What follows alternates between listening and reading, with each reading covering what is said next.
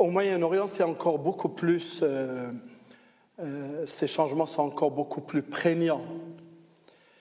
Et pour cela, il est fondamental d'avoir une vision, d'essayer d'avoir une vision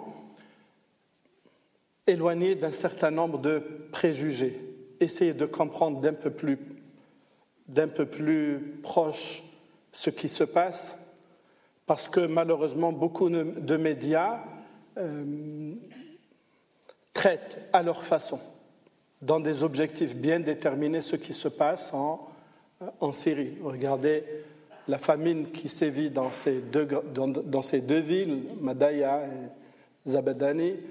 Euh, personne n'en a parlé depuis trois mois, quatre mois, jusqu'à ce que les réseaux sociaux intensifient leur pression depuis une quinzaine de jours pour que certains médias parlent de ce qui se passe avec la famine dans ces, euh, dans ces régions-là, où pratiquement même les bombardements russes en Syrie sont tus à travers les médias. C'est pour cela qu'il est très intéressant pour tout un chacun d'entre nous d'essayer de voir d'un peu plus près quel est l'enjeu finalement de tout ça. Nous, on ne va pas voir l'enjeu de tout ça, on va voir, on va essayer de voir l'un des facteurs primordiaux de ce qui se passe au Moyen-Orient en particulier, mais pas seulement. Chez les Ouïghours aussi en Chine, c'est aussi le problème euh, des musulmans un peu partout. Et donc, mais particulièrement, essayer de voir euh, ce facteur euh, fondamental. C'est quoi finalement? Est-ce celui qui est dépeint de manière très fantaisiste par un certain nombre de médias ou bien par d'autres médias qui essayent quand même d'approcher un peu plus aussi la vérité de tout cela. L'islam face aux défis contemporains, parce qu'il y a des défis contemporains. Pour nous, on va faire un cheminement. On va essayer d'abord de voir l'islam en tant que religion abrahamique, et puis quels sont certains éléments intéressants, fondamentaux euh, de cet islam-là. C'est quoi ces textes fondateurs? C'est quoi le cœur de la révélation islamique? Ces trois éléments fondamentaux. Ensuite, on va voir aussi donc les principes philosophiques de l'islam, c'est-à-dire quelle vision du monde, quelles sont les bases de sa vision du monde. Et puis on va voir un peu aujourd'hui avec ce qui se passe comme problème, non seulement pour l'islam, pour les musulmans, mais c'est vraiment de manière très très générale, très très générale. Euh, la crise ukrainienne euh, aussi a montré beaucoup beaucoup de choses. Euh, euh, c'est pas que je veux insister sur la Russie, mais c'est pour dire la crise ukrainienne aussi, elle est très proche de nous ici, elle est en Europe, oui, euh, quand même, euh, la Crimée a été, entre guillemets, donnée aux Russes pourvu qu'ils ne s'avancent pas un peu plus encore en Ukraine, etc. Mais tout cela vraiment est en lien. Tout cela vraiment est en lien. L'islam, c'est une religion abrahamique, c'est-à-dire dans l'ancêtre et Abraham. Abraham, donc le père, euh, le père des derniers monothéismes, parce que le monothéisme n'est pas venu seulement avec Abraham pour nous, mais il était aussi avant lui. Et donc euh, d'Abraham, nous avons Isaac, et donc judaïsme, et puis christianisme. Mais d'Abraham aussi, nous avons Ismaël, qui est venu avant Isaac dans la tradition musulmane, et c'est lui qui va donner l'islam.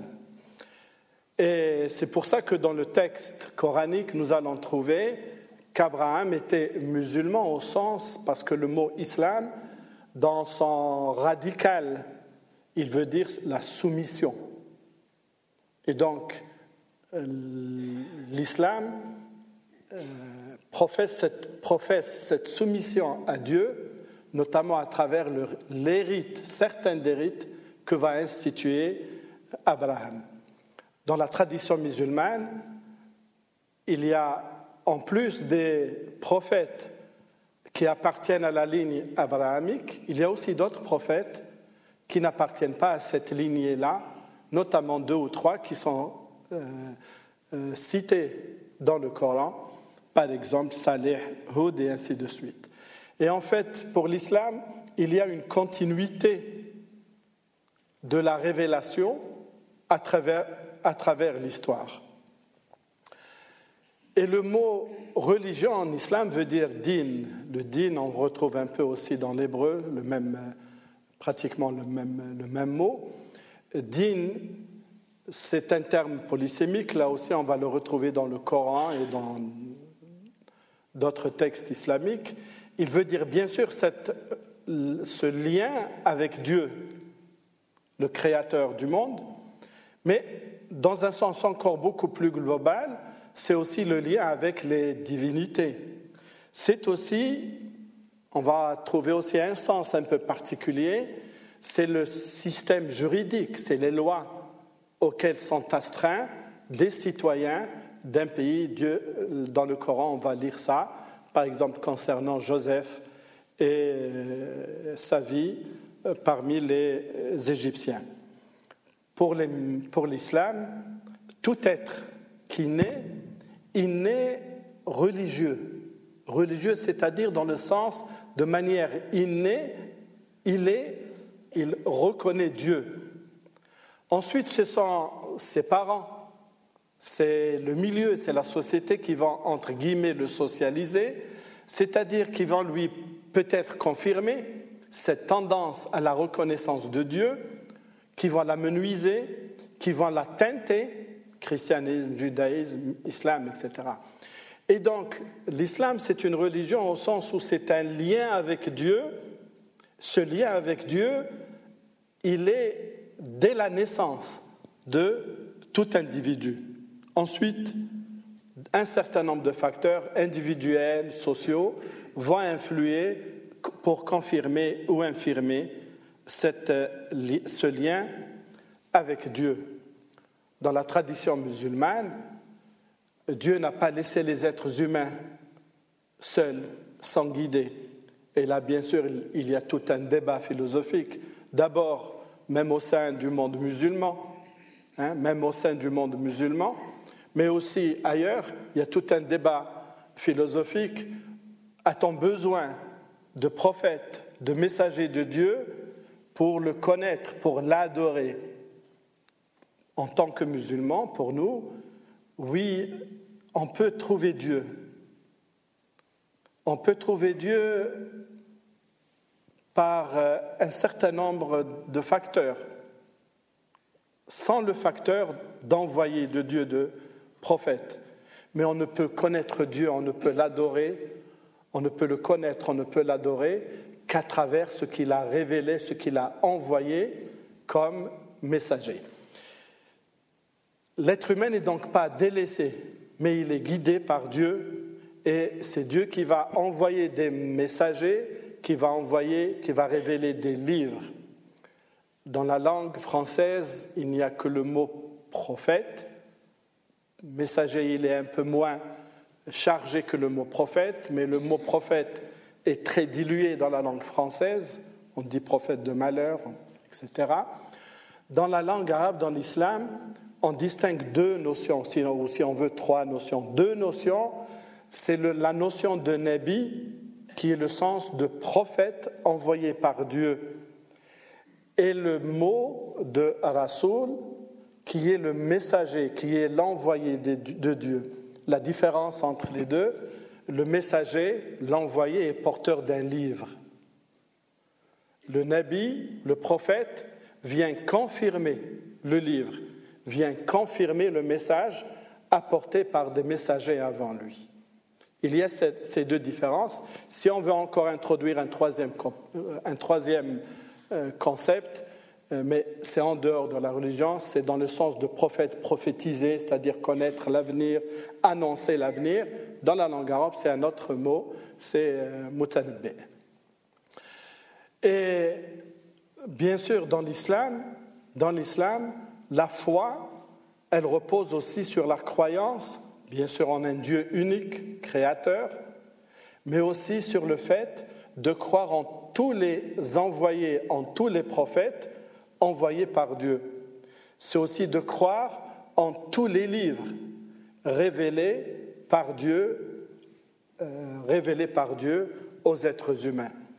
Bien sûr, il faut introduire une nuance, c'est que pour les musulmans, euh, jusqu'où, par exemple, un musulman peut-il croire en ce qu'il y a dans les évangiles ou dans la Torah La question se pose, parce que ce que j'ai dit il y a encore 30 secondes, c'est une position de principe, mais jusqu'où? En fait, le prophète Mohammed insiste pour dire euh, il y a des éléments de vérité dans les livres qui sont actuellement dans les mains des gens du livre, mais il y a une part aussi de pollution, une part qui est plutôt polluée. Alors ne dites pas tout est faux, ne dites pas tout est juste. Et en fait, euh, si on faisait une certaine comparaison sur un certain nombre de points, on trouverait beaucoup d'éléments euh, communs, sinon très proches les uns des autres, et puis un certain nombre d'éléments, bien sûr, qui vont être, qui vont être euh, divergents. Et donc, l'islam, c'est aussi la croyance en Mohammed en tant que prophète envoyé de Dieu, subhanahu wa ta'ala. L'islam, c'est aussi le Coran. Le Coran, c'est cette révélation. Il faut juste savoir que dans l'islam, on différencie entre ce que nous croyons être la parole de Dieu, le Coran, et la parole et les gestes du prophète Mohammed. Il y a une différenciation nette. Le Coran a été compilé de manière très différente, a été euh, transcrit de manière très différente de ce que vont être transcrits, compilés, transmis les paroles et les gestes du prophète Mohammed. Souvent, je dis dans la tradition musulmane, lorsqu'on dit un prophète, n'importe lequel, on dit une formule que la paix de Dieu, que le salut de Dieu soit sur lui. Donc ne soyez pas étonnés si je le répète de manière euh, systématique comme ça. Et donc il y a une différence pour les musulmans entre la parole prophétique et la parole révélée. Une différence dans la transcription, une différence dans le, dans le, dans le euh, pas dans le contenu, mais dans une différence au niveau du nombre de paroles, de versets révélés, et la même chose au niveau de ce qui est attribué au prophète. Ce qui est attribué au prophète, on le nomme hadith. Hadith, qui est une notion purement musulmane, que parfois on appelle aussi sunnah, même si sunnah, c'est une notion aussi très polysémique. Pour les musulmans, le Coran, ce n'est pas Mohammed qui l'a euh, pris d'un quelconque livre, qu'il a, euh, il a été inspiré, non, il n'a fait que transmettre ces paroles de Dieu. Pour les musulmans, le Coran, c'est aussi bien la lettre que le sens. Même si lorsque nous disons le sens, cela ne veut pas dire qu'il y a un sens unique à un mot, un sens unique à une phrase, à un verset. Non, un verset peut comporter un sens unique, mais il peut aussi comporter une multitude de, de sens. Mais c'est juste pour différencier entre ce que nous pouvons appeler le Coran et la traduction du Coran. Pour les musulmans, pour les non-musulmans, lorsque le Coran est traduit, on écrit le Coran. Lorsqu'un musulman traduit le Coran, il dit traduction de sens du verset du Coran, de quelque sens du verset du Coran.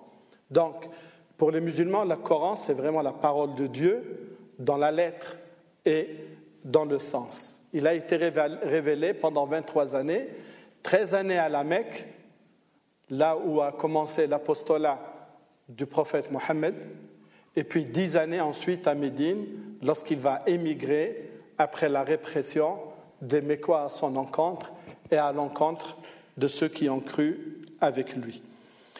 Globalement, il est en langue arabe, mais il contient aussi des mots d'origine non arabe, notamment le nom Abraham n'est pas un nom arabe, même s'il a été ensuite, bien sûr, arabisé.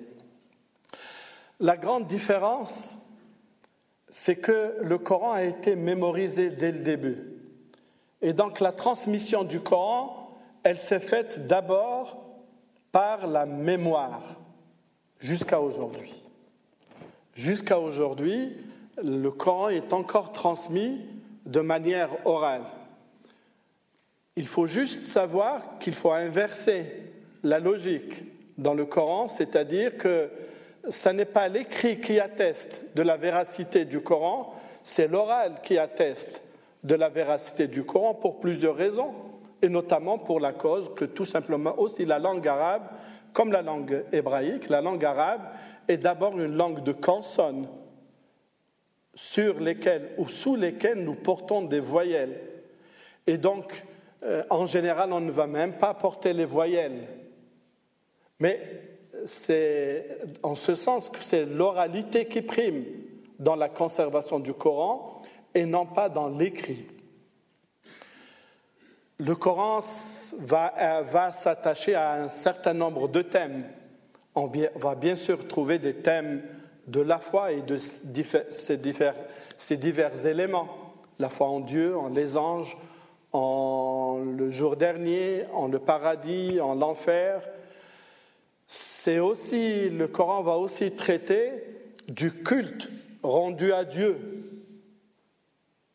à travers notamment les quatre grands piliers, avec le cinquième qui est l'attestation, les quatre grands piliers, c'est-à-dire la prière, le jeûne du ramadan, l'aumône obligatoire le et le pèlerinage, mais pas seulement, mais il y a aussi d'autres aspects, nous allons en parler tout à l'heure, qui rendent, qui permettent à l'être humain, aux croyants musulmans, de rendre le culte qui est dû à Dieu.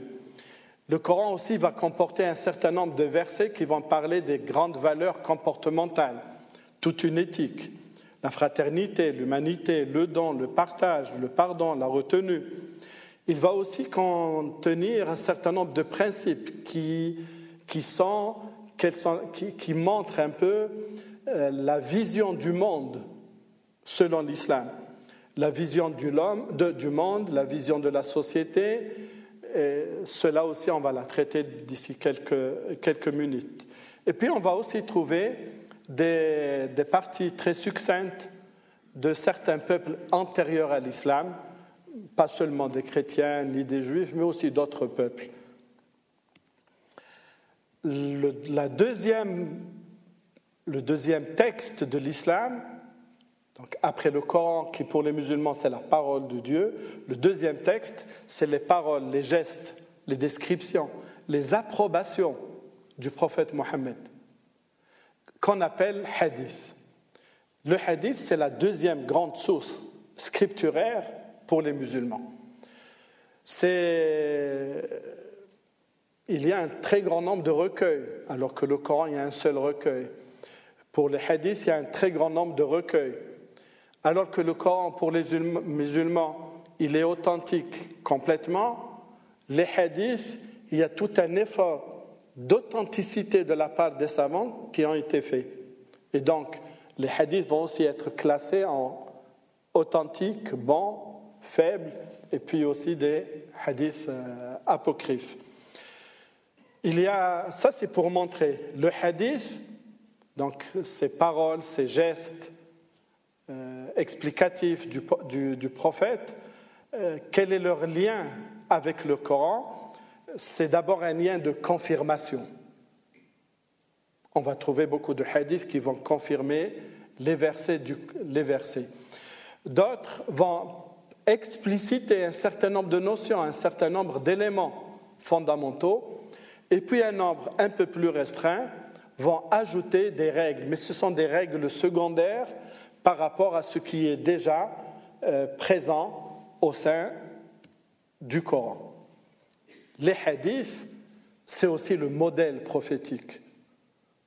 Dans le Coran, nous allons trouver Dieu qui va nous donner, qui va nous dire, vous avez des modèles. En Abraham, il y a un modèle. En ses enfants, il y a un modèle. En Marie, il y a un modèle pour les croyants. En la femme du Pharaon qui a cru, il y a un modèle. Et en Mohammed, il y a aussi un modèle. les mots sont, sont choisis dans le Coran, mais aussi dans ma, dans ma traduction que je vous fais. Et donc le hadith, c'est aussi le modèle prophétique, puisque Mohammed est le modèle dans ses vertus, et le modèle euh, dans son éthique, et le modèle dans son comportement.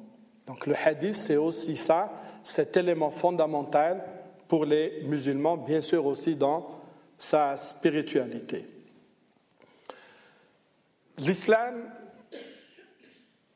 c'est aussi une révélation. Le cœur de la révélation, nous pouvons le résumer en trois axes essentiels. Le premier axe, c'est l'unicité de Dieu et son adoration. Le deuxième axe, c'est un dépassement de soi-même. C'est tout cet aspect spirituel qui est fondamental pour le croyant. Le troisième axe, c'est l'aspect éthique qui doit accompagner ces deux, les deux axes précédents. Parce qu'on ne peut pas vivre une spiritualité sans une éthique qui l'accompagne, sans une éthique qui habille l'individu. Le premier axe du cœur de la révélation, c'est donc adorer Dieu l'unique. Adorer Dieu l'unique, et en cela, euh, ceux qui lisent le Coran vont trouver, vont trouver cet élément, cette rigueur coranique dans l'unicité de Dieu. Dieu est un. Et Dieu doit être adoré. L'être humain, pas seulement l'être humain, mais tout ce qui a été créé, ne l'a été que pour adorer Dieu. Cette adoration, bien sûr, elle va se faire sous euh, diverses formes. Et cette unicité de Dieu, dans l'islam, Dieu n'est pas à l'image de l'homme et l'homme n'est pas à l'image de Dieu. Deux entités complètement différentes. Même si l'être humain peut se prévaloir d'un certain nombre de qualificatifs qui appartiennent à Dieu. L'être humain peut être bon, il peut être miséricordieux, il peut être généreux, et ainsi de suite. Mais ça n'a euh, aucune commune mesure avec les mêmes qualificatifs dont Dieu, subhanahu, se part. Et l'objectif de la création, c'est, oui, c'est d'adorer Dieu, et je n'ai créé l'homme et les djinns que pour m'adorer, je ne veux d'eux ni bien ni nourriture. Cette adoration, elle peut se faire pour l'être humain sous diverses formes. L'adoration n'est pas seulement euh, de la part de l'être humain. Dans l'islam, toute la création concourt à sa façon d'adorer Dieu. Pour l'être humain, Dieu a prescrit un certain nombre de pratiques culturelles. La première des pratiques culturelles, c'est la prière. La prière, non pas dans le sens étroit du terme, qui est contenu dans la langue française ou anglaise, la prière pas dans le sens seulement euh, maintenant euh, tel qu'il est compris, par exemple dans la religion chrétienne, qui est une demande qui est une requête adressée à Dieu. Le mot en langue arabe, salat, à l'origine aussi voulait dire, salat voulait dire aussi faire une demande à Dieu, s'adresser à Dieu. Mais ensuite, le sens a, euh, le sens a, pris une autre, une autre forme, euh, une autre dimension beaucoup plus grande, et la prière c'est d'abord un ensemble de paroles et de gestes que le musulman fait. Mais au-delà des gestes, au-delà des paroles même, il y a ce qu'est la prière. C'est la, prière, c'est cette relation de l'individu, du croyant, à Dieu subhanahu wa ta'ala. C'est cette relation qui en principe devrait être continue, mais ne l'est pas parce que nous sommes simplement des êtres humains. La prière, elle a cette fonction-là de retisser les liens entre le croyant et son Dieu. La prière, ce sont ces moments que nous prenons à notre matérialité, que nous prenons à notre, de notre vie de tous les jours afin de retrouver notre, euh, notre origine qui est d'adorer Dieu subhanahu wa ta'ala. La prière en islam, elle est tout aussi fondamentale que dans toutes les autres prières parce que même ceux qui disent que ce même, parce que que serait une foi sans prière? Que serait une foi sans prière? La prière, même dans le sens chrétien du terme et dans le sens premier du mot arabe, qui est la demande adressée à Dieu, la prière, dans ce sens-là, c'est la reconnaissance de Dieu elle traduit la reconnaissance de Dieu, la demande.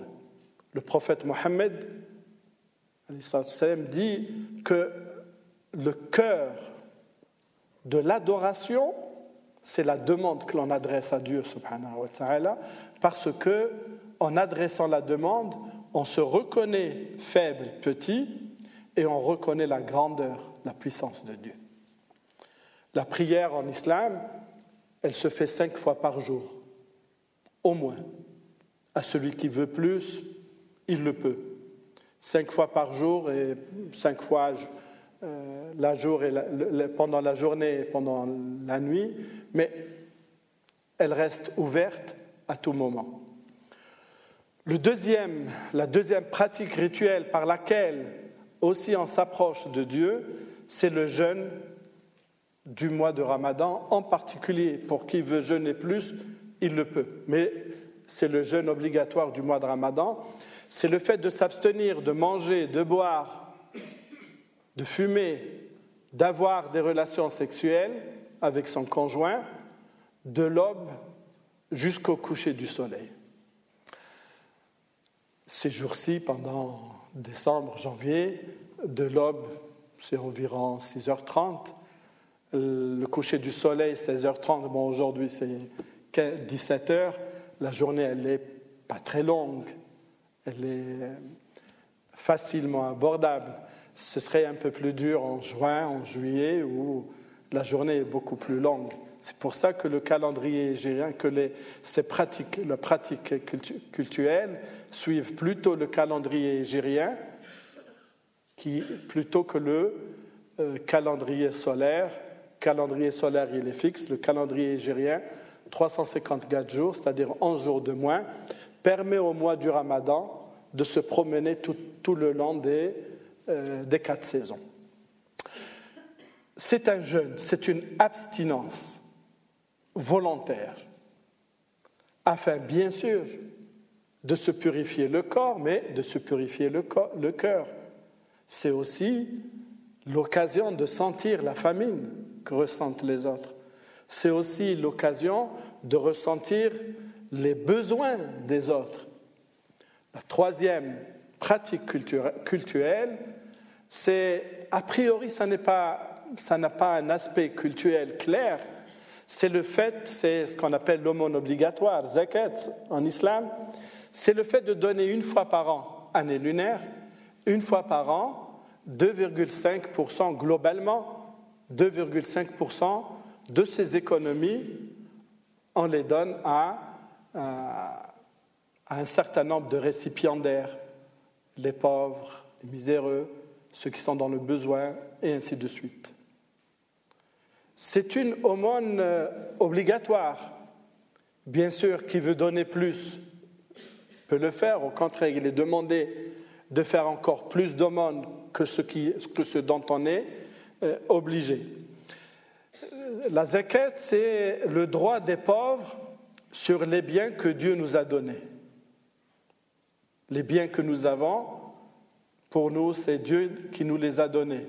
Bien sûr, nous travaillons. Bien sûr, nous avons étudié pour ça. Bien sûr, nous veillons. Mais ceux-là sont les facteurs euh, euh, apparents. Il y a un autre facteur qui n'est pas apparent. voilà les biens aussi viennent d'une autre façon que simplement de la façon dont nous avons euh, l'habitude de, les recevoir. Et donc c'est une reconnaissance de l'origine de ces biens et c'est un droit des pauvres sur ces biens que Dieu nous a octroyés. La quatrième pratique culturelle, c'est aller. Où?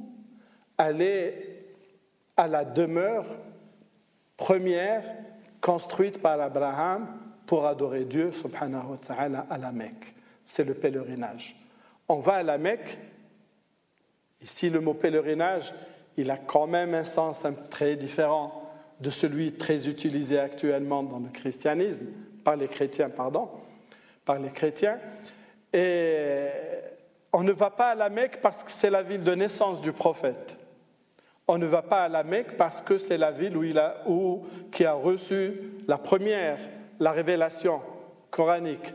On va à la Mecque là où, pour nous, Abraham et son fils Ismaël ont construit ce temple qui a été édifié pour adorer Dieu l'unique.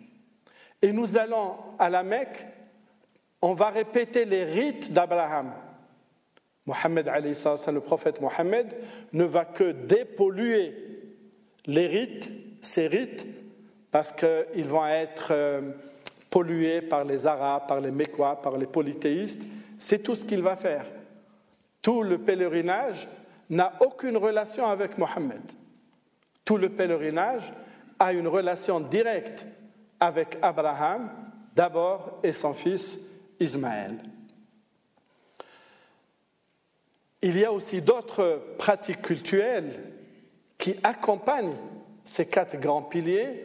C'est le fait d'essayer de euh, d'essayer de vivre à chaque moment la présence de Dieu à travers l'évocation, évoquer Dieu, le dhikr, à travers l'invocation, le mot prière en français, le mot prière, à travers la lecture coranique.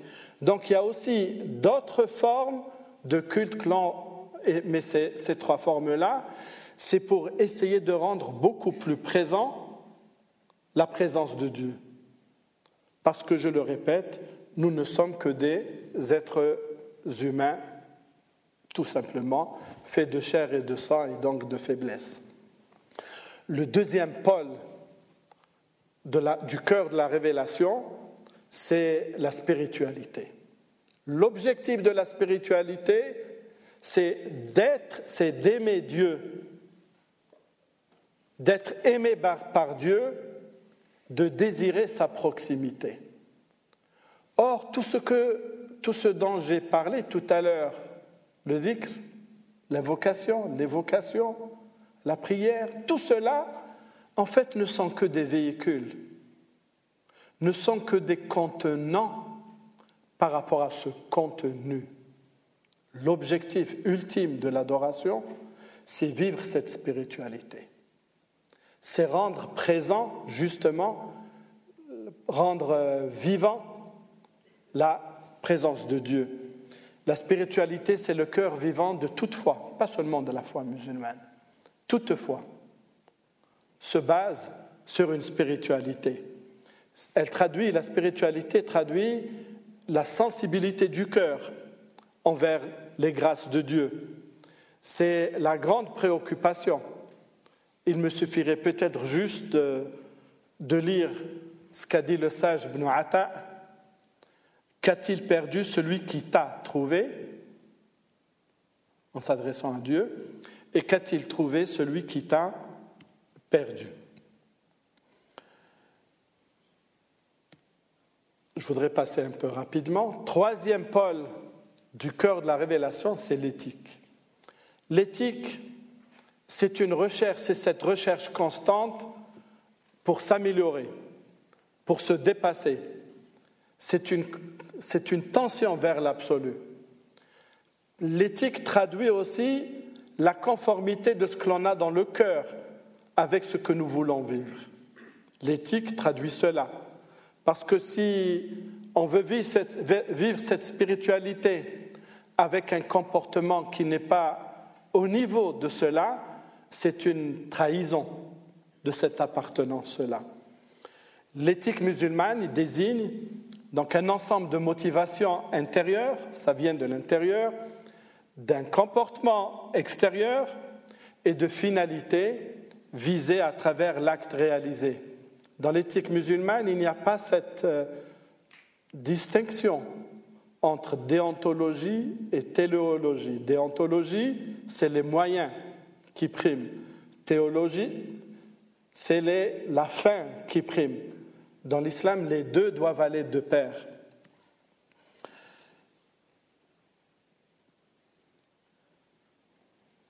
L'éthique musulmane doit accompagner le comportement à chaque instant. Parce que c'est cette éthique-là, c'est ce comportement-là qui traduit la conformité à la loi révélée, à la parole révélée de Dieu. L'éthique, elle donne justement à l'être humain le pouvoir de se dépasser, de se dépasser, de lutter contre ses propres penchants, contre ses propres instincts et de dépasser tout simplement sa condition d'être humain, essayer d'être beaucoup plus que cela. Dieu ordonne l'équité, la bienfaisance et la largesse envers les proches. Il interdit la turpitude, l'acte répréhensible et l'insolence. Et finalement, tout revient à, ce cœur-là. Le prophète dit interroge ton cœur, interroge ton cœur, c'est-à-dire si vous avez une question sur un élément et que vous n'avez pas de réponse, comment agir? Même si les gens vous donnent des réponses, le prophète dit, malgré cela, reviens à ton cœur, reviens à ton cœur, parce que la vertu est ce par quoi l'âme jouit du repos et le cœur de la tranquillité. Et le péché est ce qui porte le trouble dans l'esprit et le tumulte dans le sein de l'homme. Et ceci malgré les consultations que la personne peut avoir demandées auparavant. L'éthique musulmane en appelle aussi à la raison. Elle est dirigée vers l'individu et elle a pour finalité extrême la notion de droit de Dieu, droit des humains et droit de la création. On verra ces trois droits, comment ils vont être combinés. L'éthique aussi, elle pose ce postulat fondamental qui est, qui est de la dignité humaine. Et nous avons honoré l'être humain. C'est ainsi que nous lisons le Coran. Dans le Coran, nous avons honoré l'être humain. Ici, il ne s'agit point seulement du musulman, mais il s'agit de tout être humain. Tout être humain a droit à la dignité, à la dignité humaine. Et c'est pour ça qu'il y a un certain nombre d'éléments fondamentaux. C'est pour ça qu'il y a un certain nombre d'éléments fondamentaux que nous allons voir tout à l'heure aussi, qui sont les, finalités de la révélation, après avoir vu le cœur, les finalités de la, de la, révélation, qui sont la sauvegarde et la protection, notamment de la vie, de la foi, des biens, de l'espèce humaine etc. La vie humaine est sacrée, ainsi que les biens et l'honneur de tout individu. La liberté de croyance est aussi sacrée, parce que aussi dans le Coran nous lisons point de contrainte en religion. La justice sociale est aussi sacrée, parce qu'il est fondamental, parce que la justice sociale découle de la dignité que Dieu à donner à tout être humain, quelle que soit son appartenance. Nous avons dit que toute cette éthique-là, elle va vers la consécration de trois catégories de droits. Dans l'islam, les droits de Dieu, les droits des hommes et les droits de la création. Les droits de Dieu, on en a parlé, c'est le fait de l'adorer. Il reste les droits des hommes et il reste les droits de la création. Bien sûr, il y a aussi des zones communes entre ces trois droits. Les droits des hommes, c'est comme je l'ai dit, sont basés sur la sacralité de la vie humaine, de son intégrité physique et morale, de ses biens contre toute atteinte de qui que ce soit. C'est aussi la consécration des libertés fondamentales que pour tout individu, quelles que soient ses appartenances de croyance. C'est aussi le droit à une justice indépendante du pouvoir en cas d'agression, et là aussi, quelles que soient les différences. C'est aussi le troisième droit, celui de la, création. Alors, euh, peut-être qu'il est étrange de parler de droit de la création. Dans l'islam, non. Il y a aussi les droits de la création. Il y a, je n'ai pas la possibilité ici bien sûr de tout développer, mais je peux vous indiquer après si, euh, si cela s'avérait indispensable. Il y a toute une éthique envers les animaux.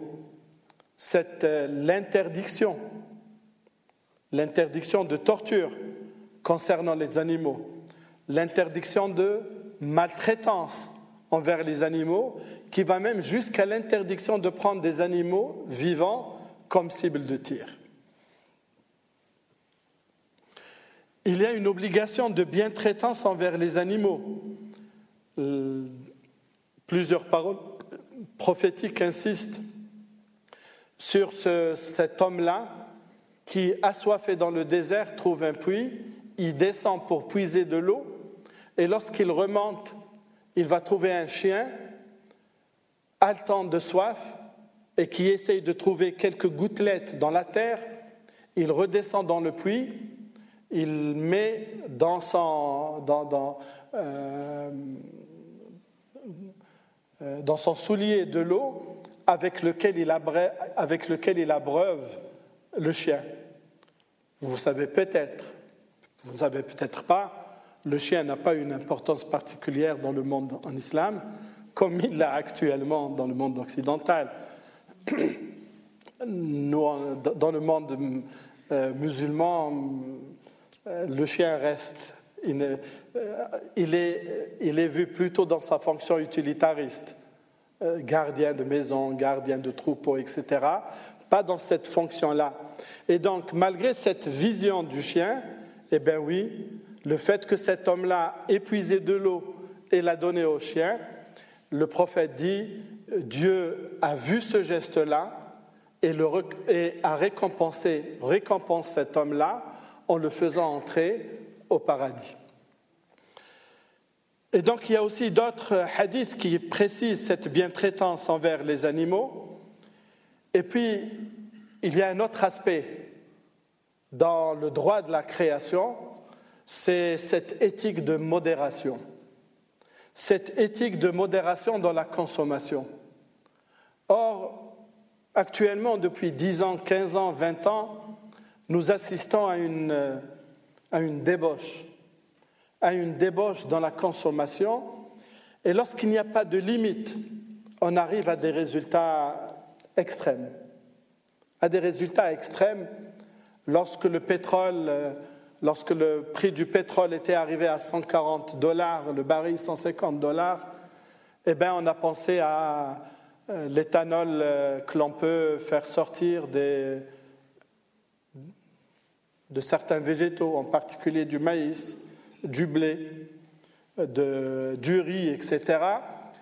Et rapidement, des usines ont vu le jour, même en Suisse, aux États-Unis beaucoup plus, qui ont pris qui ont commencé à transformer cette nourriture en carburant, tout simplement, jusqu'à ce que s'élève un certain nombre de voix, notamment Ziegler, notamment Marty, hein, Dick Marty, euh, Jean Ziegler, surtout Jean Ziegler, euh, qui a quand même élevé la voix.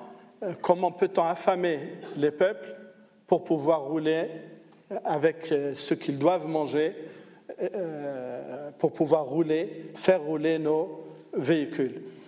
Et donc, il y a cette vision de la modération dans tout qui est fondamentale et qui euh, fait que le Coran dit Dieu n'aime pas les gaspilleurs. Il faut éviter tous les excès. Tous les excès parce que si on ne regarde la nature que dans cette fonction d'abuser, user et abuser, eh bien, nous sommes en train d'entraîner le monde aussi, qu'on ne veuille ou pas, d'une façon ou d'une autre, vers sa perte là, vers sa perte. Et c'est là où le sens de ce combat écologique prend tout son sens. C'est là le sens de toute cette lutte euh, euh, écologique où il faut bien sûr, c'est la modération de la consommation de l'être humain qui peut sauver la planète, oui, qui peut sauver la planète.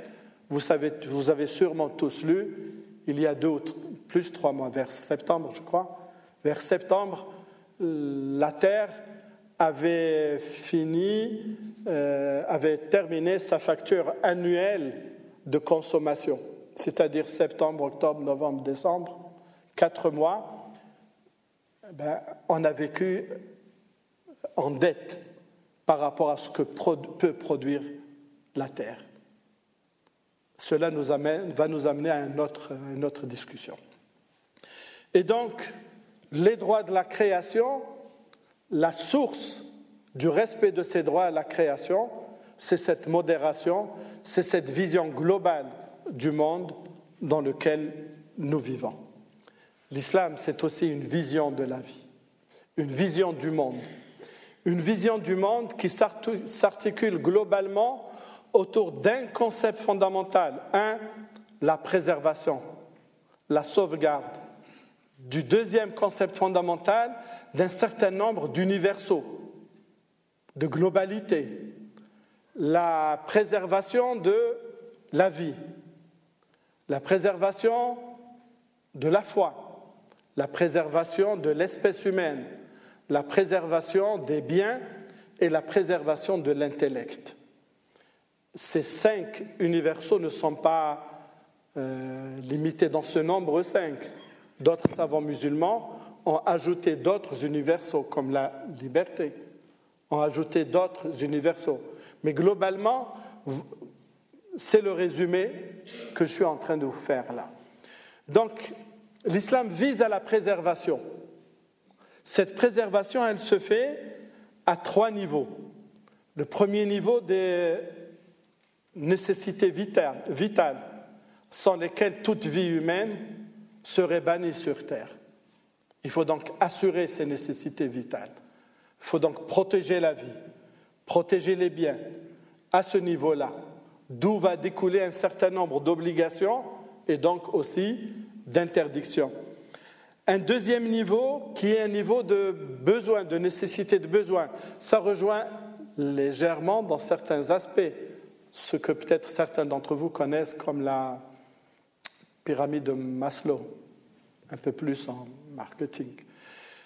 Le deuxième niveau, c'est les nécessités de besoin, c'est-à-dire il s'agit de sauvegarder ces cinq universaux à ce niveau-là qui est d'enlever la gêne, d'enlever la pénibilité ou, de la diminuer notablement.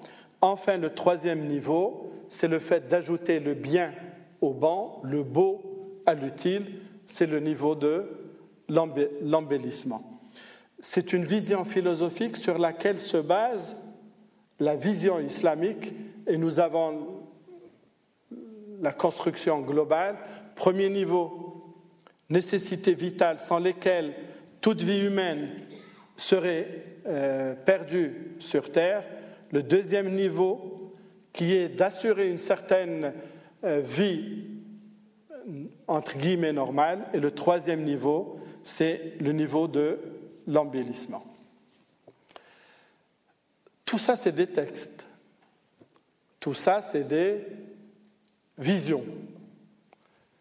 L'islam n'est pas seulement que des textes. C'est aussi une pratique humaine avec ses faiblesses, avec ses instants de bonheur, avec ses instants de moins de bonheur. On va juste montrer quelques aspects de, du monde de l'islam historiquement. Parce que l'islam, ce n'est pas seulement la contemplation, ce n'est pas seulement une spiritualité, mais c'est aussi une vie, c'est aussi une civilisation, c'est aussi une culture qui a été donnée, qui a été empreinte, qui a été pas seulement empreinte, qui a été vivifiée par cette vision de l'islam. L'islam, historiquement, a eu sa civilisation durant un peu plus de huit siècles. Bien sûr, avec, comme je l'ai dit, des moments de bonheur, des moments de moins de bonheur, si on ne veut pas utiliser le mot malheur, mais c'est tout cela. Plus de huit siècles sur trois continents, Afrique, Asie et aussi Europe, en particulier l'Andalousie. Une production intellectuelle immense, une production de biens et de services. Cela durant ce que l'on a appelé le Moyen, le Moyen Âge occidental, notamment durant le califat abbasside, qui a duré globalement six siècles, mais aussi après, lorsqu'il a été repris par les Ottomans. En Andalousie et au Maghreb, l'empire des Moghols en Inde. C'est dire que l'islam a dépassé le cadre des Arabes. Alors on parle souvent de civilisation arabe.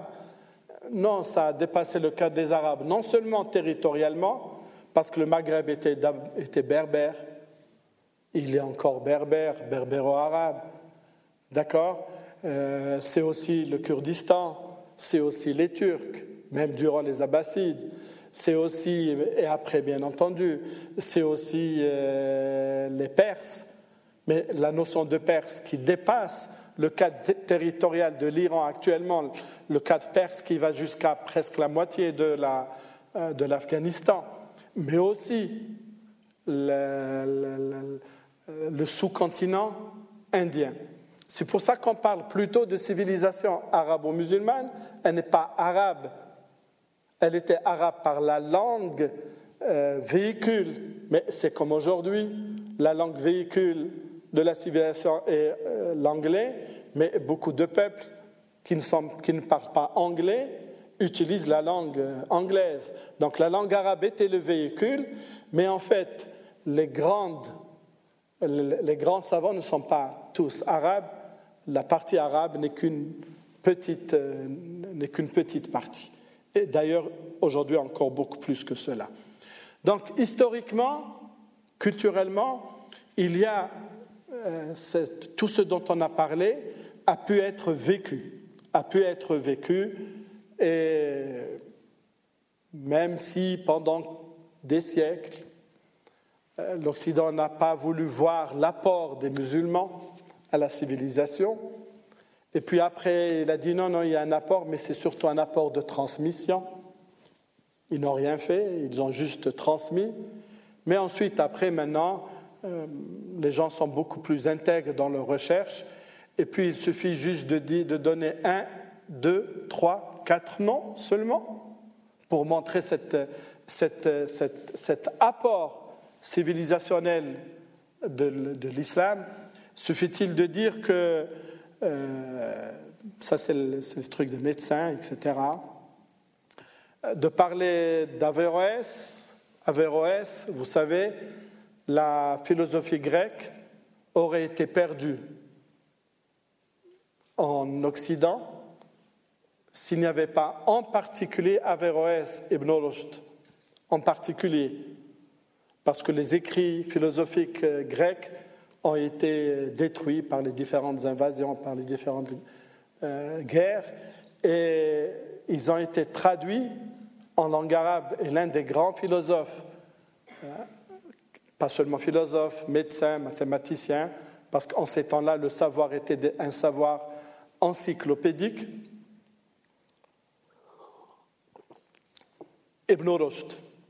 Il suffit juste de parler de Avicenne, Ibn Sina et son apport dans la science. Il suffit juste de parler en mathématiques d'Al-Khawarizmi qui va donner l'algorithme jusqu'à aujourd'hui, et ainsi de suite dans toutes les sciences de l'époque. Puis euh, hier, oui, hier dimanche, donc dans France 2, sur les lors des émissions sur les religions le matin, le matin il y a eu donc euh, sur euh, l'émission en islam, ils ont parlé aussi de, cet aspect sur la littérature. Hein, la littérature, et ça, globalement française et sa relation avec la civilisation musulmane. Bien entendu, il y a ensuite euh, déclin de cette civilisation musulmane, de cette puissance musulmane qui existait sur toute cette terre. Et en même temps, bien sûr, une montée en puissance de l'Occident, d'abord euh, dans le monde ibérique, mais ensuite les autres parties de l'Europe, et ensuite, le monde occidental a vécu les trois grandes révolutions industrielles, un développement très puissant de la technologie, des sciences, de la philosophie, de la littérature, et qui s'est accompagné aussi par des besoins en or, en richesse, en minerais, en main-d'œuvre et d'espace. Cette montée en puissance de l'Occident, elle s'est faite aussi, malheureusement, à coup de colonisation, de domination multiple. Ça a donné aussi, pas en Suisse, mais dans beaucoup d'autres pays, la montée en puissance de cette notion d'État-nation, en France voisine en particulier, mais aussi ces conflits entre puissances colonisatrices, Fashoda en Afrique, au Tchad, entre les Français et les Anglais, mais aussi ailleurs, entre Français et Anglais. Le monde arabo-musulman, dans cette période, va être euh, dépecé, mis en pièces, affaibli, vaincu, colonisé.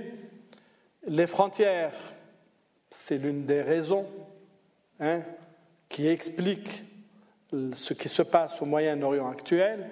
Les frontières tracées au mépris de toute considération au Moyen-Orient, mais aussi en, en Afrique.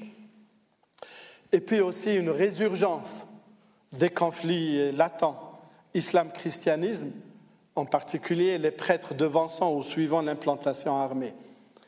Un monde occidental en pleine puissance, militaire, technologique, scientifique, sur la pensée, sur la philosophie, l'économie, une domination globale, cette domination, naturellement, elle tend à s'exporter. Elle tend à s'exporter, à exporter ses valeurs, elle tend à exporter ses visions, son histoire, du moins sa conception de l'histoire, ses systèmes politiques, ses systèmes économiques et sociaux. Et parfois tout cela va être imposé soit par la force des armes, soit tout simplement par la force de l'argent, soit par la force de la persuasion, des idées, de l'argent et des agents sur place aussi. L'exportation des modèles est une chose naturelle dans la vie, euh, dans la vie des civilisations, comme l'avait noté Ibn Khaldun auparavant. Un monde occidental aussi qui veut restructurer le monde ou tente de le faire selon ses visions, ses principes déclarés. Le monde actuel, il est aussi euh, caractérisé par un phénomène fondamental qui d'abord d'économique a dépassé le territoire économique, à savoir le capitalisme. Le capitalisme en tant que vision économique, tout simplement, la gestion des biens, des ressources et des personnes, a dépassé ce cadre pour devenir non seulement un système économique, mais aussi un système politique, un système social qui tend à pervertir toutes les autres notions. Et cela, bien sûr, dans le monde entier, occidental ou non occidental, le capitalisme dans cette euh, vision totalisante est en train d'imposer non pas ses valeurs, mais ses visions, parce que valeur, c'est une autre notion pour le capitalisme. Avec le capitalisme, il y a aussi ces nouvelles notions fondamentales de citoyenneté. Si auparavant, les, habitants d'un même territoire se regroupaient sur, la, même langue, la même religion, l'appartenance à la même langue, l'appartenance à la même religion, à la même tribu, à la même ethnie. Maintenant, il y a cette notion de citoyenneté qui s'est fait jour citoyenneté qui essaye de dépasser, qui essaye de dépasser donc les différentes appartenances. Je le répète, encore cette notion d'État-nation qui va provoquer l'apparition d'États, qui va provoquer beaucoup de problèmes aussi, l'État-nation. En Suisse, la notion d'État-nation n'existe pas, puisque nous avons plusieurs nations, un État, mais plusieurs nations, plusieurs langues. Dans la conception française, globalement, c'est plutôt un État-nation, une capitale, une langue, une religion, euh, un seul système, et ainsi de suite.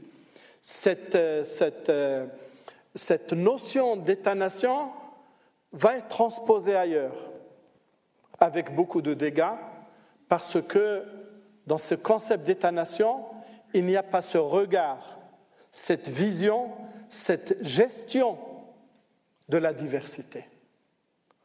Or, l'un des défis actuellement, c'est cette gestion de la diversité. Et le conflit du Moyen-Orient, les conflits au Moyen-Orient sont l'une des expressions de la gestion de ces diversités. La démocratie comme moyen d'expression, comme moyen de régulation politique, la notion de liberté, des libertés des droits de l'homme, des libertés de l'homme, les droits de l'homme fondamentaux contenus dans une constitution. Tout cela, c'est aussi le monde actuellement. Pourtant, dans les faits, les droits de l'homme sont à géométrie variable. Malheureusement. Les droits des peuples sont aussi bafoués. Il suffit juste de regarder le siècle dernier avec les guerres euh, sanglantes d'Indochine, du Vietnam, en Algérie, les embargos contre des pays entiers, Cuba, Iran, les guerres exportées, Afghanistan, Irak, Syrie, le peuple palestinien, opprimé, déporté, mais aussi des guerres internes. La Première Guerre mondiale, 18 millions de morts. La Deuxième Guerre mondiale, 60 millions de morts. Extraordinaire. Et des intérêts économiques primant surtout. Où où en est le monde musulman dans tout cela? Globalement, il faut différencier, je vais essayer de m'arrêter le plus tôt possible. Je crois qu'on a dépassé le temps, hein? Je pense qu'on a dépassé le temps. J'espère euh, vous captiver encore cinq minutes, ne pas trop vous fatiguer. Où en est le monde musulman? Il faut distinguer globalement trois éléments. Les États des peuples musulmans ou les États musulmans. Les mouvements musulmans, nous ne parlerons pas de ça. Et la pensée, c'est ça qui nous importe beaucoup plus, la pensée dans le monde de l'islam.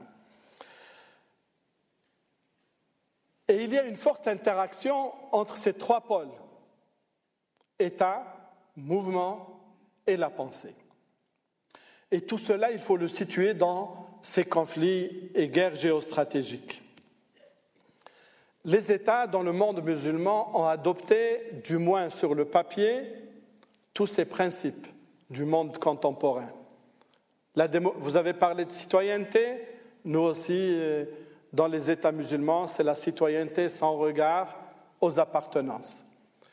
Vous avez parlé de la démocratie, oui, euh, nous aussi, dans les pays musulmans, nous sommes des, démocrates, convaincus et puis pratiquants. Vous avez parlé des constitutions, nous aussi, dans le monde musulman, nous avons, dans les États musulmans, nous avons aussi des constitutions, on élabore des constitutions sans aucun problème. Et puis, après l'implosion du monde communiste, ben, nous, sommes aussi capitalistes comme vous. La réalité est tout autre. La réalité, elle est beaucoup plus amère que cela. Elle est beaucoup plus amère parce que très peu de cas, très peu d'États musulmans ou d'États de peuples musulmans vraiment sont des pays démocrates. La plupart vivent dans des dictatures ou dans des royautés des royautés qui donnent leur nom, y compris au pays, Arabie saoudite. C'est-à-dire toute l'Arabie appartient à El Saoud, à la famille saoudienne. Des coups d'État militaires avant ou après des élections, l'Égypte, l'Algérie auparavant, la Mauritanie, la, la, Turquie avant, il y a encore 20 euh, ans, et ainsi de suite.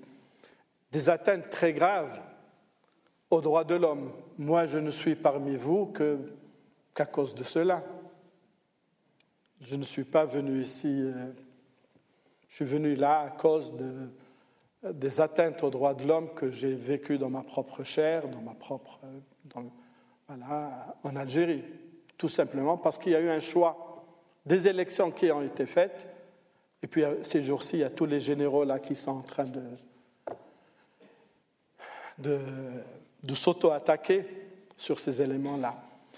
Les minorités brimées, parce que ce qui fait le lit des dictatures et des dictateurs, c'est ce concept d'État-nation. Moi, ma tribu, ma langue. Et c'est tout. Et l'un des grands problèmes que vit le monde musulman, c'est cette gestion des minorités.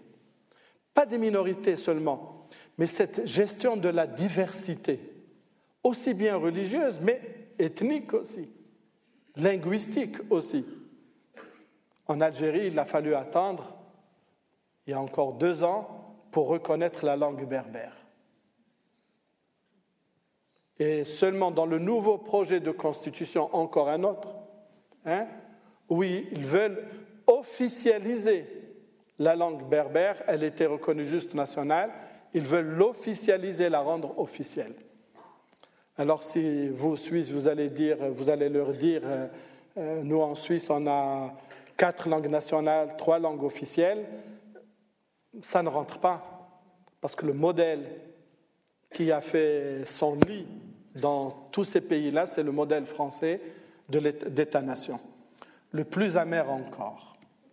Le plus amer encore, c'est que toutes ces dérives sont appuyés, acceptés par les pays occidentaux, du moins tolérés.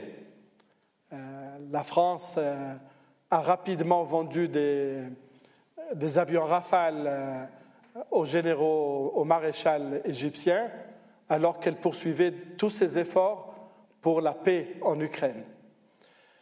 Les intérêts nationaux, idéologiques, religieux priment surtout.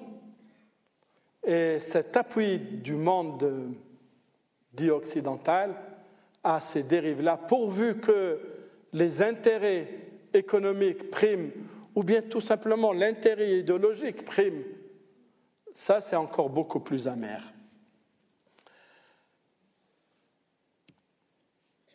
Face à tous ces défis, il y a la pensée musulmane maintenant. Donc il y a, tout, beaucoup de réflexions qui se font beaucoup de réflexions qui se font. D'abord, sur ce défi contemporain de la liberté. Car il s'agit de penser la liberté pour tous, pas pour certains seulement. Pour tous la liberté, pour tous les individus, pour tous les peuples. S'il s'agit de droits de l'homme, il s'agit de droits de l'homme pour tout le monde, pour tous les individus, quels qu'ils soient.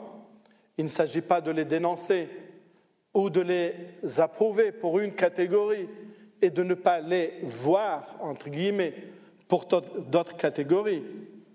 J'ai marqué ici la Palestine et les autres pays, oui, la liberté, elle est indivisible. Tous y ont droit. Les droits de minorité, la pensée musulmane, elle, elle se penche beaucoup sur cela. Auparavant, le problème ne se posait pas avant les colonisations, avant la décolonisation. Mais après la décolonisation, oui, le problème des minorités, pas seulement le problème de la diversité, pardon, le problème de la diversité s'est posé parce que ceux qui ont repris le pouvoir après la sortie du colonisateur, eh bien, ils en ont fait ce qu'ils ont voulu. L'autre défi contemporain, c'est la justice sociale, oui, parce que vous allez peut-être trouver un peu mes paroles un peu de gauche, peut-être. Hein? Oui, parce que le capitalisme, qu'on le veuille ou pas, par lui-même, de par lui-même, il génère la pauvreté. C'est ce que j'enseigne, ce que j'ai appris, ce que j'enseigne, ce que je vois. Et les pays soit acceptent cette pauvreté, cette façon de faire, et puis ils vous disent, vous êtes pauvre, c'est votre faute. Allez travailler. Travaillez plus pour gagner plus, si vous voulez. Et d'autres pays disent non, la pauvreté est une indignité sociale. C'est ça qui va donner la naissance à ce concept de démocratie sociale, État-providence, de démocratie sociale. La Suisse est un pays de démocratie sociale. Et donc, la, justice sociale est un élément fondamental. Nous avons vu la zaquette, mais pas seulement la zaquette, le monde obligatoire. Il y a cet aspect fondamental dans l'islam qui est de fonder la justice sociale au sein des êtres humains, au sein de la société. Et donc, il y a un avis et un positionnement de la pensée musulmane actuellement face à la, marchandisation capitaliste de tout. Parce que le capitalisme, oui, il veut marchandiser tout, tout, tout, tout. Tout peut être marchandisé. Aussi bien les choix, les, fous et irresponsables dont on a parlé tout à l'heure, mais aussi le corps humain, tout doit être, devrait être, selon le capitalisme, marchandisé. Et ne serait-ce cette vision humaniste, humaine plutôt, ne serait-ce ne serait cette vision qui est fondée sur la dignité sociale, on irait encore vers beaucoup plus d'appauvrissement. Il y aura toujours une partie de la population très riche qui possède le tout, parce que celui qui possède le pouvoir économique possède aussi le pouvoir politique, possède le pouvoir décisionnel. Or, il faut qu'il y ait cette vision de dignité sociale pour mettre un terme à toutes ces dérives-là. La pensée musulmane, elle va aussi euh, dans, dans cette dimension, dans cet axe-là. L'autre défi contemporain, c'est le devenir commun et notamment la question de l'écologie et les atteintes à l'environnement humain. Les atteintes à l'environnement humain, c'est aussi une des conséquences logiques du capitalisme. C'est aussi une des conséquences logiques du capitalisme. Jamais le capitalisme n'a mis dans ses comptes, dans les coûts de production, pour calculer à quel prix je dois vendre ce stylo, jamais on n'a tenu compte des dégâts qui ont été occasionnés à la nature. Jamais. Or, il faut dorénavant aussi les prendre en compte. Pour nous, en tant que musulmans, oui, ceci est fondamental. Et l'islam n'est pas le seul questionné sur tous ces aspects-là. Mais tout le monde est questionné. Ce n'est pas parce que si on, si on pense qu'il n'y a que l'islam qui doit répondre à ces questions, c'est vraiment faire fausse route. C'est penser que la direction actuelle, c'est vraiment la direction de référence. Et c'est aussi penser que l'histoire est presque finie, comme l'avait dit Fukuyama. Non, l'islam apporte des réponses à tout cela. Mais il apporte des réponses en contribution.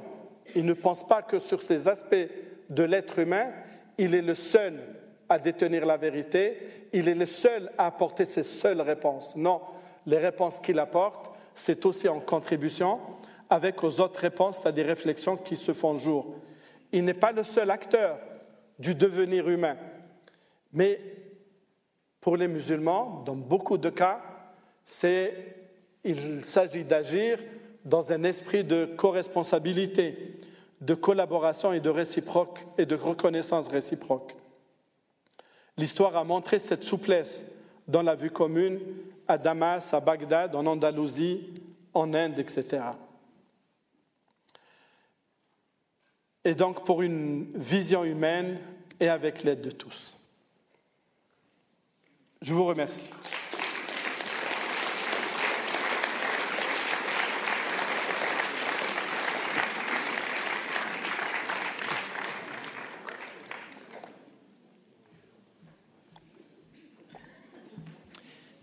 Bien, je remercie Monsieur Brahmi de votre part à tous pour euh, nous avoir éclairé sur euh, ce sujet assez complexe, euh, à la fois donc les sources de l'islam et puis aussi toute cette géopolitique actuelle avec les éléments que l'islam peut apporter pour éclairer notre monde aujourd'hui. Alors, je pense que vous avez pas mal de questions, donc Timothée va faire circuler le micro pour qu'on puisse maintenant dans les 20 minutes qui nous restent, euh, faire un débat. Alors, première question.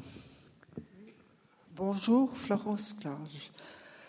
Vous avez parlé de droits humains qui sont euh, euh, soutenus dans l'islam, de liberté, mais il y a un point que vous avez passé sous silence, c'est le droit de la famille et notamment la place de la femme dans l'islam. Il me semble que la femme, elle, passe à côté de, toutes ces revendications que vous avez exprimées. Merci. Alors, qu'en est-il du droit des femmes? L'islam n'a jamais posé la ne s'est jamais posé la question est-ce que la femme, euh, c'est un être vivant ou autre chose? L'islam, euh, non, je le dis comme, franchement pour rigoler, pas pour polémiquer. Hein. L'islam n'a jamais dit que euh, celle qui a poussé Adam à désobéir, euh, c'est sa femme. Non. La femme, c'est un être humain. C'est un être humain. Nous la rassurer. Il y a des obligations. Hein Nous la rassurer. Oui, oui, oui, oui. Il faut, il faut, il faut rassurer. Parce que le poids médiatique est tellement important là.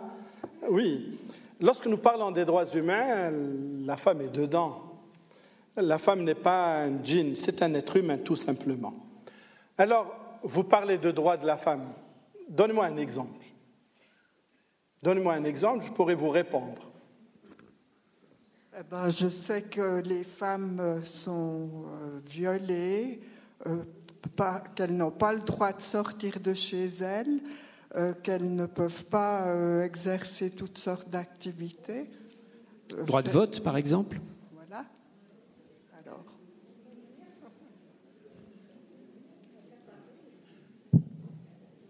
D'accord, merci. droit de vote, vous avez dit. Elles n'ont pas le droit de vote, oui, en Arabie saoudite.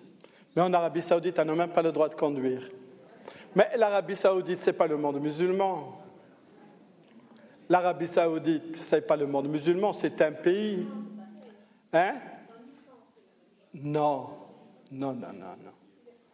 Non, je, je, parle, je parle, le Yémen aussi, les femmes conduisent au Yémen, il y a des taxis conduits par le Yémen. Le droit de conduire, l'interdiction de conduire ne concerne que la seule Arabie saoudite qui est un, exemple, qui est un cas très très particulier dans le monde musulman. Je ne parle pas dans le monde en entier, mais qui est un cas très particulier dans le monde musulman, mais ça va venir, parce que les défis qui lui sont posés, euh, elle doit résoudre. Le pays doit résoudre des, des défis, des problèmes qui se posent, et euh, l'Arabie saoudite va le permettre. Alors, pas le droit de sortir, pas d'activité. Euh, je ne pense pas que ça soit vraiment ça. Je vais vous dire deux, je vais vous donner deux ou trois exemples. Moi, je viens d'Algérie, je suis venu d'Algérie. Je suis venu d'abord, avant d'aller à l'UNIL, ce n'est pas ma petite personne qui est importante, c'est l'exemple que l'on donne qui est important. Ce n'est pas ma petite personne. J'ai d'abord euh, voulu terminer mon, un doctorat en physique à l'EPFL. À l'EPFL, lorsqu'ils ont vu que ma directrice de, thèse de magistère en Algérie était une femme, ben, ils sont tombés des nœuds. Oui, ma directrice de thèse en Algérie, c'est une femme. Le jury de ma thèse de magistère, c'est encore une autre femme. le nombre de femmes, j'enseigne à Yverdon, j'ai enseigné auparavant là juste à côté à l'école des Arches, euh, la filière informatique, il y a quelques femmes, quelques filles. En Algérie, la filière informatique, plus de la moitié sont des femmes. La biochimie, la chimie, un corps féminisé à 80%. J'ai enseigné 13 années à l'université d'Alger, de, de d'Alger, pour qui connaît l'Algérie. Je peux vous assurer que c'est le même cas au Maroc, en Tunisie, en Égypte. Plus que, alors, ça, je peux vous l'assurer. Donc, euh, concernant le droit de vote, je le répète, là aussi, euh, euh, peut-être qu'en Algérie, la femme a eu le droit de vote, je pense, en 62. Vous savez, je n'ai pas besoin de terminer. Hein? Je n'ai pas besoin de terminer. Donc, il y a le cas exceptionnel de l'Arabie. C'est un cas exceptionnel, mais là aussi, il y a des coups de boutoir de la société qui fait qu'elle doit changer. Je vais, vous, je vais, vous, donner un petit coup de boutoir, un exemple de coup de boutoir en Arabie saoudite. Le nombre d'étudiants qui ont terminé la première phase Ici, bon, actuellement, c'est ce qu'on appelle bachelor, hein, mais auparavant, c'était la licence. En Arabie Saoudite, c'est environ toujours la licence, d'accord? Et qui veulent poursuivre vers un master en sciences religieuses, pardon, le nombre de femmes dépasse le nombre d'hommes. Du coup, ils sont dans un problème. Comment faire? Ouvrir de nouvelles classes Comment promouvoir plutôt les sciences islamiques chez les hommes Et ainsi de suite. La question du viol, euh, le viol est interdit par la religion islamique encore beaucoup plus euh, qu'ailleurs. Et s'il y a des viols dans les pays musulmans, il y en a partout aussi, même en Suisse, etc. Mais euh, voilà, bien sûr, il y a des cas où ce n'est pas au nom de l'islam que les gens violent, c'est c'est l'ignorance. Voilà, alors je crois qu'il y a d'autres questions. C'est l'ignorance, tout simplement. Donner la parole voilà, ici à monsieur. Oui, merci. Euh, Xavier Keup. Euh, vous n'avez pas beaucoup parlé des, convertis, donc des gens qui, euh, on le voit en France notamment, des chrétiens qui se convertissent à, à l'islam. moi, j'ai une question précise à vous poser en rapport avec ce thème. Comment se fait-il qu'en France, droite et gauche aient renoncé, sur demande de l'Union des organisations islamiques de France, à exiger que le Conseil, le Conseil français du culte musulman, ne considère plus qu'un musulman qui se convertit soit passible de la peine de mort? C'est aujourd'hui en France. Merci de bien vouloir répondre. Euh, s'il vous plaît, répétez, répétez pour, pour qu'il n'y ait pas d'erreur de, dans ma compréhension. Avec plaisir. Comment se fait-il qu'en France, droite et gauche politique aient renoncé, sur demande de l'Union des organisations islamiques de France, une union tout à fait légale et officielle, à exiger, donc cette union, exige que le Conseil français du culte musulman ne considère plus qu'un musulman qui se convertit soit passible de la peine de mort. Autrement dit, aujourd'hui, si un musulman euh, euh, se convertit à une autre religion, la, religion chrétienne par exemple, eh bien, il est officiellement passible de la peine de mort par les organisations islamiques de France. En France? Oui. En France, bien sûr. Je crois que vous vous trompez. Euh. C'est tout à fait officiel, monsieur. Non, non, non. Il y a une part d'officiel peut-être, ce que vous avez dit, mais euh, en la France, euh, je ne pense pas qu'il y a une loi qui fait que ceux, qui se convertissent euh, de l'islam vers une autre religion soient condamnés à mort. Franchement, je ne comprends pas votre question du tout. Que vous me disiez que la loi existe en Arabie saoudite, en Iran, je le comprends. Mais en France, euh, je pense qu'il y a un problème de compréhension des textes. Euh, franchement, je n'ai pas compris. Euh, ça, n'existe pas en France. En France, la France se définit comme un État laïque.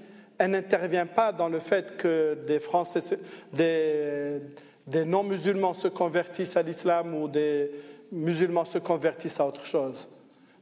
Elle, ne rentre pas dans cette, elle ne rentre pas en, matière. C'est un cadre laïque pour, pour la France. Donc, euh, je ne comprends pas ce que vous voulez dire. Franchement, je n'ai pas compris. Vous avez commencé à parler des convertis à l'islam. Il y a des gens qui se convertissent à l'islam. Il y a des gens qui abandonnent l'islam. Oui, ils abandonnent, ils abandonnent l'islam. Et en France, il n'y a pas de tribunaux là qui disent Ah, vous, vous avez euh, abandonné l'islam, vous êtes condamné à mort. Il n'y a ni tribunaux ni associations qui ont ce pouvoir de, de déclarer une chose pareille. Voilà, il y a une autre question là. Monsieur, merci beaucoup pour la, présentation que vous avez faite de l'islam et à vous entendre. Euh, en fait, euh, l'application des préceptes de l'islam doit amener à une vie sociale euh, qui est tout à fait harmonieuse, avec une entraide, avec des tas de, de vertus.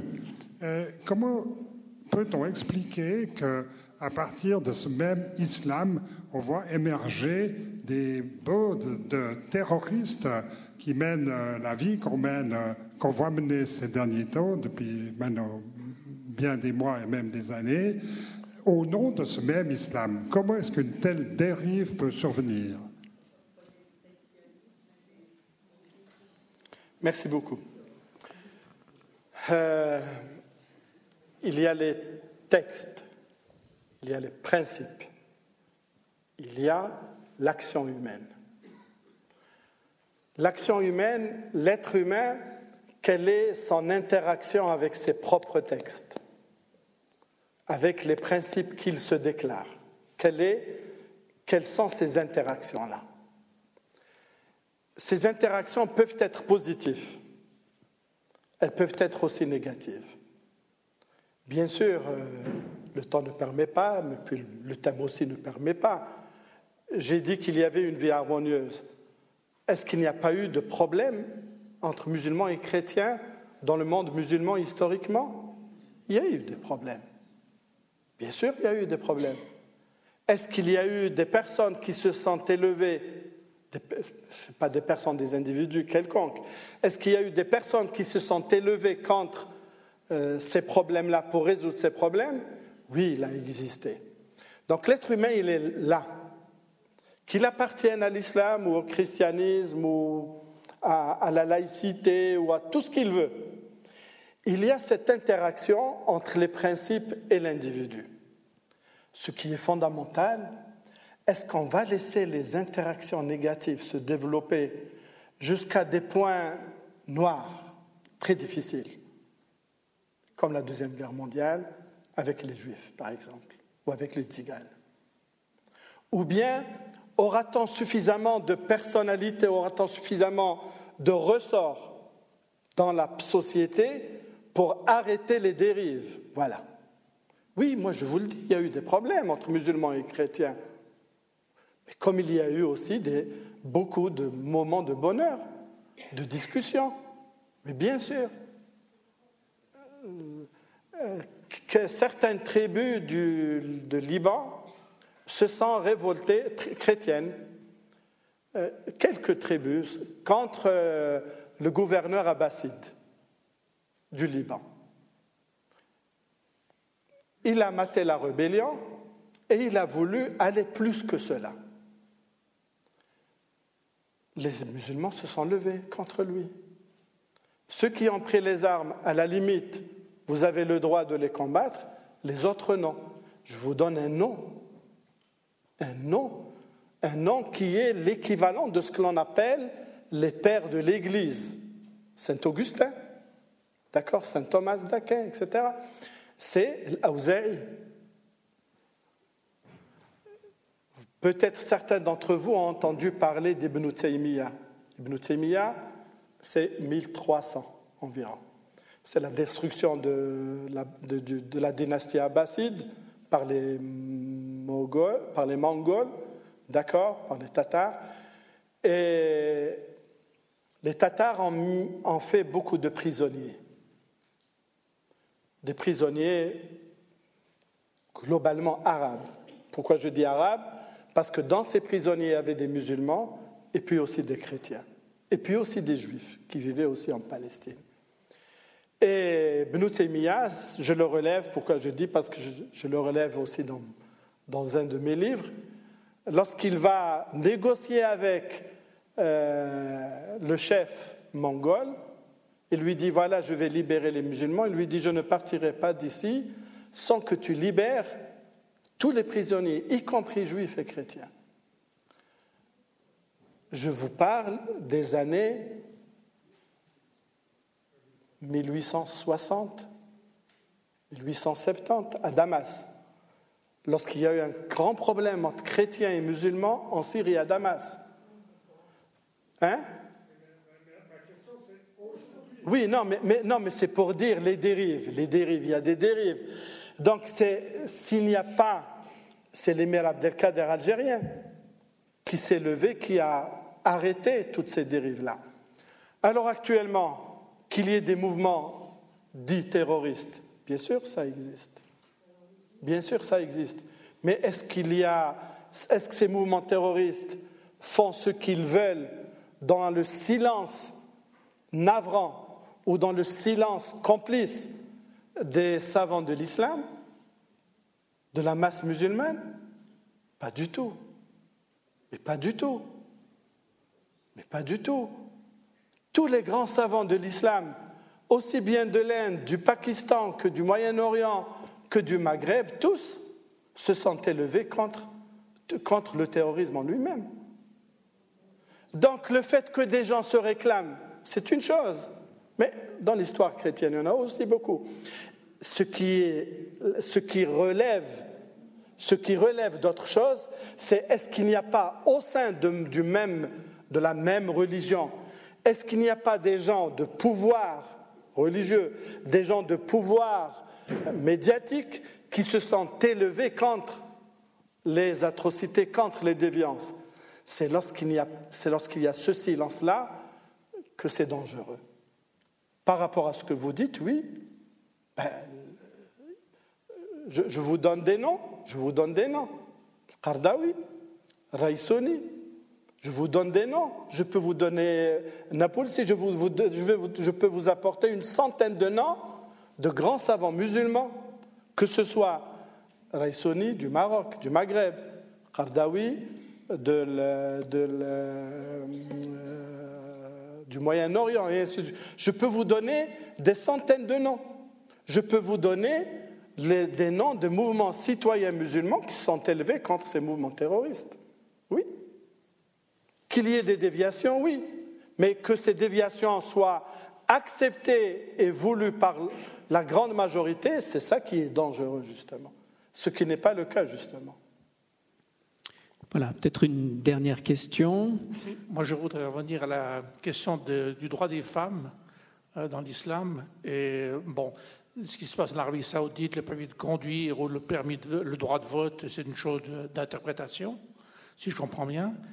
Euh, ce qui m'inquiète plus, c'est ce que dit le Coran. Il semble que le Coran dit que la femme n'a droit qu'à la moitié de l'héritage de son frère, par exemple, ou qu'en termes de témoignage devant des juges, le témoignage d'une femme compte pour la moitié de celui d'un homme. Et ça, c'est dans le Coran. Donc, il me semble que ça pose un problème bien plus important que les interprétations euh, algériennes, marocaines ou saoudiennes du Coran et de l'islam. Alors, je complète peut-être la question euh, en vous demandant, finalement, devant la pluralité de sens hein, dans l'interprétation des versets coraniques, euh, quelles sont les instances qui font un peu autorité? Parce qu'on a l'impression que finalement, euh, on peut avoir plusieurs lectures du Coran. Alors, où se fait la régulation de l'interprétation coranique. Est-ce que c'est auprès de ces savants auxquels vous faites allusion, ou est-ce que c'est finalement laissé une grande liberté d'interprétation? Dans le monde sunnite, il n'y a pas un corps, un clergé qui a autorité, comme dans le catholicisme. L'islam, sur cet aspect-là, c'est un peu plus comme le protestantisme, où il y a un rapport direct avec les textes, Et il n'y a pas une instance qui régule. Ne nous trompons pas, parfois on parle de, l'Azhar. L'Azhar, c'est une opinion parmi d'autres. Mais comme c'est une institution étatique, elle est aussi directement sous l'influence du pouvoir. Les savants d'Arabie saoudite sont aussi sous l'influence du pouvoir. Donc il n'y a pas une instance qui dit ça c'est bon et ça c'est pas bon. Alors bien sûr, mais, mais, même dans le catholicisme où il y a un chef suprême, mais même là il y a aussi des divergences sur beaucoup d'éléments. Donc prétendre à une uniformité sur certains points, je crois que c'est une méconnaissance de la réalité des êtres, de, la, vie humaine. C'est vraiment une, méconnaissance euh, complète euh, dans le christianisme, dans l'islam, dans le judaïsme ou un peu partout, partout, y compris dans, le monde laïque euh, qui, se veut laïque. Donc, qu'il y ait des interprétations, oui, il y a, il y a des interprétations. Parce que ce qui arrive à beaucoup de jeunes, entre guillemets, terroristes dont a parlé notre ami tout à l'heure, mais c'est le même problème que l'on voit euh, chez ceux qui essayent d'approcher l'islam. Ça n'est pas spécifique à l'islam, mais c'est le fait de il y a deux grands euh, deux risques de dérive. Un, prendre un texte sans référence aux autres textes qui, peuvent, qui doivent l'accompagner. Prendre un texte, le déconnecter, moi c'est ce que j'essaie de faire, le déconnecter de l'esprit lui-même de la religion prendre un texte et essayer de le comprendre dans sa littéralité. Trois grands risques de glissade. Beaucoup de gens le font, parmi les musulmans et parmi les non-musulmans. On lit un verset et une traduction d'un verset et on le déconnecte de toute autre chose. Je vais vous répondre. Hein, et on le déconnecte. Ça, c'est le danger. Pas avec l'islam seulement, mais avec euh, dans, euh, dans, toutes, les idéologies, dans toutes les religions, dans toutes les visions, dans toutes les philosophies. Ça, c'est le danger. Prendre une idée, la déconnecter et puis donner un avis seulement sur cette idée. Non. Toute idée, donc tout verset, tout hadith, il est en connexion. Je vous confirme, effectivement, dans le Coran, globalement, pas dans tous les cas, mais globalement, dans une bonne partie des cas, pour l'héritage, la femme a sa part, elle est divisée par deux par rapport à l'être, par rapport au garçon. Mais pas dans tous les cas. Dans beaucoup de cas, ils vont être à égalité. Mais il y a des cas où, oui, elle, elle prend la moitié seulement de ce que prend le, le garçon qui est dans la même situation. Sœur, frère, et ainsi de suite. Comment expliquer cela? Là aussi, il ne faut pas le déconnecter. Parce que dans la vision musulmane, l'obligation d'entretien dans le mariage, elle revient exclusivement au mari. La femme n'a rien, n'est pas dans l'obligation. Si elle le fait, c'est à bien faire, c'est à bien plaire de sa part. C'est à bien plaire de sa part. Mais toute l'obligation d'entretien du ménage revient au mari, à l'époux elle n'est en rien tributaire de cela. C'est une explication comme il, comme il, peut y avoir euh, euh, beaucoup d'autres. D'accord? Ça, effectivement, ça, existe. Maintenant, concernant le témoignage, ce témoignage-là, comme le dit le grand imam Abu Hanifa, il est dans un cadre très très limité. Dans tous les autres cadres, le témoignage de la femme est égal au témoignage aussi de l'homme. C'est exactement du même, du même, du même ordre, de, la même importance. Je vous l'affirme et je vous le confirme aussi. Voilà, Alors, ben, bien sûr, euh, peut-être que le problème du monde musulman, le fait de ne pas disposer d'une instance régulatrice, bien sûr, ça donne, mais c'est tout autant de liberté aussi. Parce qu'aussi, une instance régulatrice qui va, euh, qui va mettre dans, des, euh, dans un canevas bien distinct tout, ça, aussi, ça apporte aussi son lot de problèmes très particuliers.